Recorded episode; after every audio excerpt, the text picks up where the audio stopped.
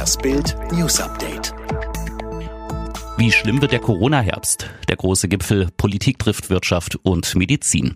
Wo liegt das richtige Maß zwischen Gesundheitsschutz und wirtschaftlicher Freiheit? Darüber diskutierte BAMS mit SPD-Gesundheitsexperte Karl Lauterbach, die Hoga-Hauptgeschäftsführerin Ingrid Hartges und Kassenärztechef Andreas Gassen wegen der aktuellen Infektionslage per Videoschalte.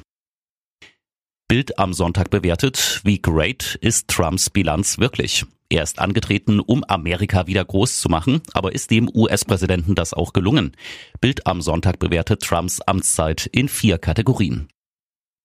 Posse in Bayern. Wegen ihrer Piercings durfte Lisa nicht Erzieherin werden.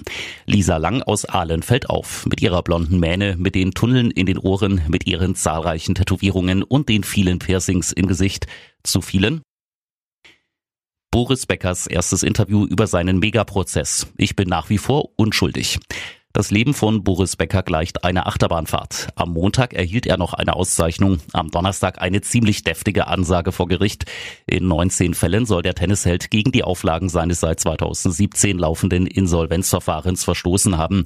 Bei der neuen Anhörung kamen neun weitere Anschuldigungspunkte dazu. Jetzt äußert sich Boris Becker erstmals zu dem Megaprozess gegen ihn. BVB haushoch überlegen, Schalke 21 Spiele sieglos. Das ungleichste Derby aller Zeiten.